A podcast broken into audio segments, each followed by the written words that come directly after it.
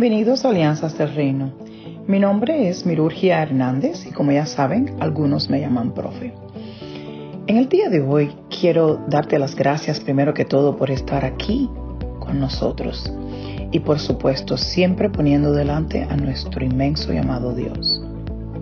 Hoy quiero hablarte de un tema muy importante que lo vamos a ver en Génesis 16.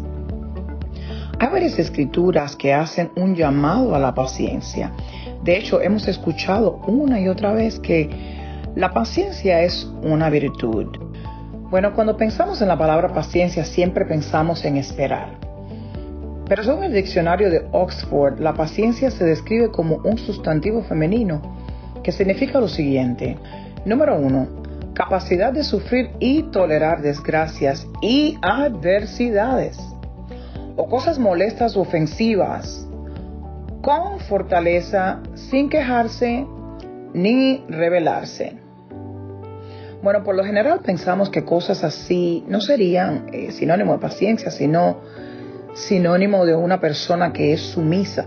Pero miren lo que nos está diciendo el diccionario, que es que este, esta actitud es realmente la que está relacionada con la paciencia. No obstante, por lo general conocemos a la paciencia como ese significado número dos que según Oxford, nos indica que es la calma o tranquilidad para esperar. Hoy quiero hablarte de esta paciencia en la espera. Y te preguntarás, ¿qué tiene que ver la paciencia con Génesis 16? Bueno, hoy vamos a ver esta escritura desde otra perspectiva.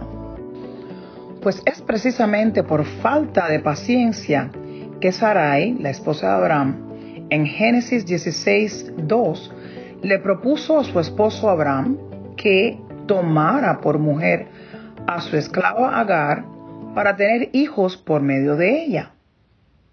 ¿Se imaginan? Vamos, como mujer sabemos que viene un problema. A veces tenemos que ser cuidadosos con lo que pedimos.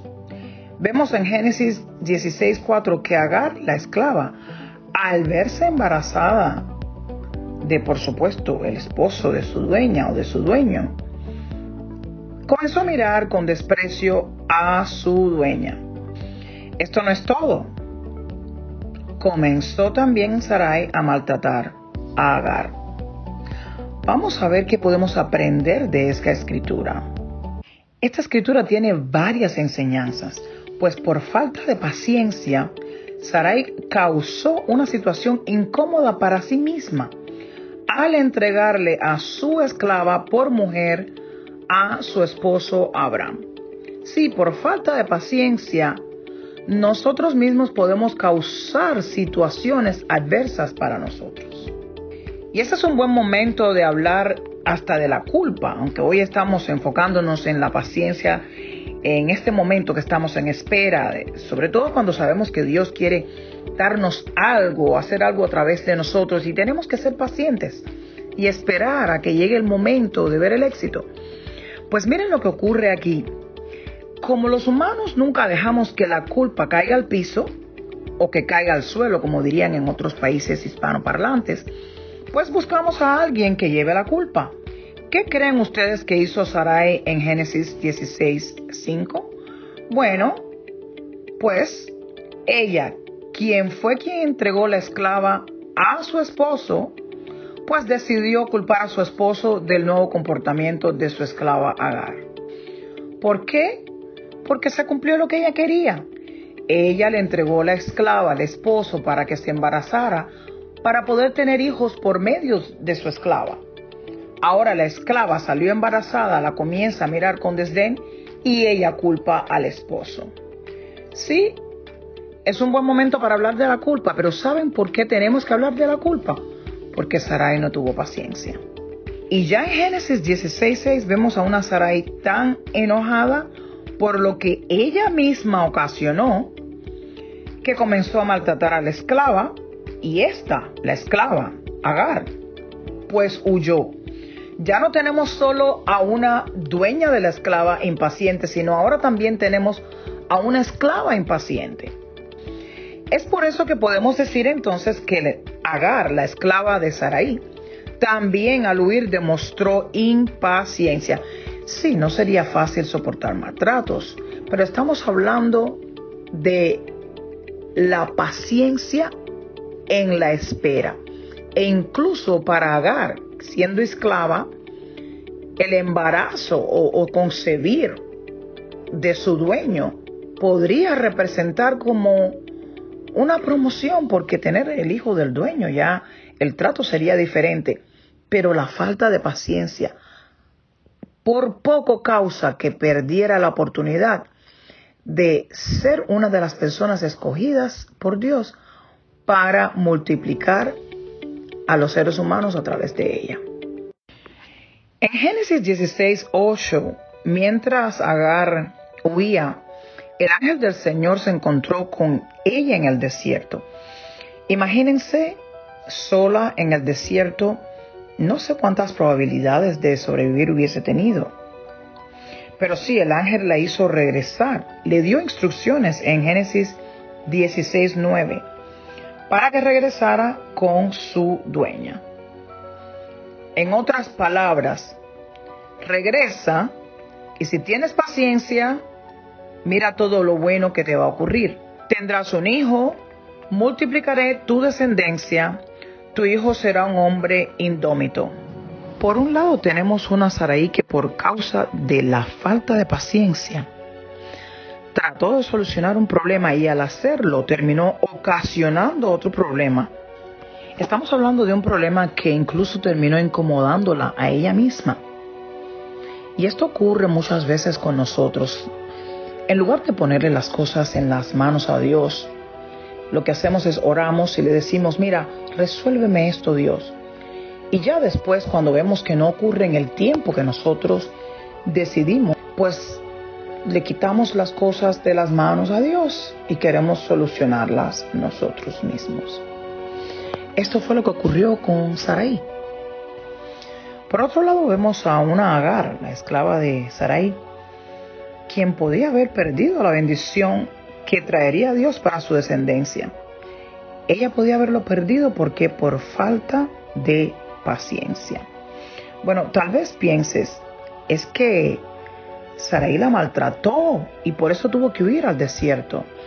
Cierto, pero también cierto es que Agar, al saberse embarazada del esposo de su dueña, comenzó a mirarla con desdén, o sea, a mirar a su dueña con desdén y con desprecio. Es importante que nos comportemos de manera justa para no alimentar la ira ajena. En la Biblia tenemos dos ejemplos muy claros de la impaciencia y la paciencia. Por falta de paciencia, Moisés no llegó a ver la tierra prometida. Ahora te pregunto, ¿has sido impaciente? ¿Has causado que por falta de paciencia tal vez te ocurra que o te haya ocurrido que hayas perdido oportunidades? Has terminado relaciones que podían haber sido fructíferas porque no has tenido la paciencia de esperar a ver este ser humano, cómo sería en tu vida. Has perdido una buena oportunidad de trabajo porque tal vez decidiste que no ibas a esperar a que te subieran el sueldo, que querías más dinero ahora, sin saber que en un par de meses ya llegaría tu promoción la paciencia es algo muy importante, porque cuando no la tenemos, mucho perdemos. El otro ejemplo que tenemos en la Biblia, y este es un ejemplo de paciencia, es el ejemplo de José, quien pasó de ser un esclavo en prisión al líder de toda una nación que ni siquiera lo vio nacer. Todo porque tuvo paciencia en la espera. Hoy quiero declarar que vas a seguir los siete pasos de las facetas de la paciencia. Quiero declarar que, número uno, vas a tener aceptación durante la espera. Vas a aceptar la situación tal cual y vas a entender que es solo una etapa. Número dos, Vas a tener perseverancia a pesar de la espera. Vas a ser consistente con hacer lo correcto y lo que tienes que hacer para poder lograr tus objetivos mientras esperas. Número 3. Tendrás tolerancia, sobre todo con los que te rodean, porque durante la espera a veces podemos estar un poco más irritables. Es un poco más difícil relacionarse con los demás. Por eso, declaro que tendrás tolerancia con todos mientras esperas. Número 4. Que tengas autocontrol para que sea soportable la espera. Número 5. Que continúes teniendo disciplina en todo momento de la espera para que no te pierdas la bendición que Dios tiene para ti. Número 6. Declaro sobre ti enfoque para que no pierdas la mira en la meta, para que mires hacia adelante ni a tu derecha ni a tu izquierda y no pierdas tu vista del objetivo. Y número siete, que realmente es lo más importante, la entrega a Dios durante la espera. Dios permita que tengas paciencia para que puedas recibir esta gran bendición que Dios tiene para ti. Recuerda que puedes encontrarnos en los ministerios de la fe de Bahamas, Bahamas Faith Ministries International. Puedes encontrarnos también en Facebook, en nuestra página de BFMI en español y por supuesto en los diferentes directorios de podcast como Alianzas del Reino. Muchas gracias por estar con nosotros una vez más mi nombre es Mirurgia Hernández y como ya saben, algunos me llaman profe. Ha sido un placer traer este estudio de este tu ministerio, Alianzas del Reino. Los dejo con esta palabra del día. Dios los bendiga hoy y siempre.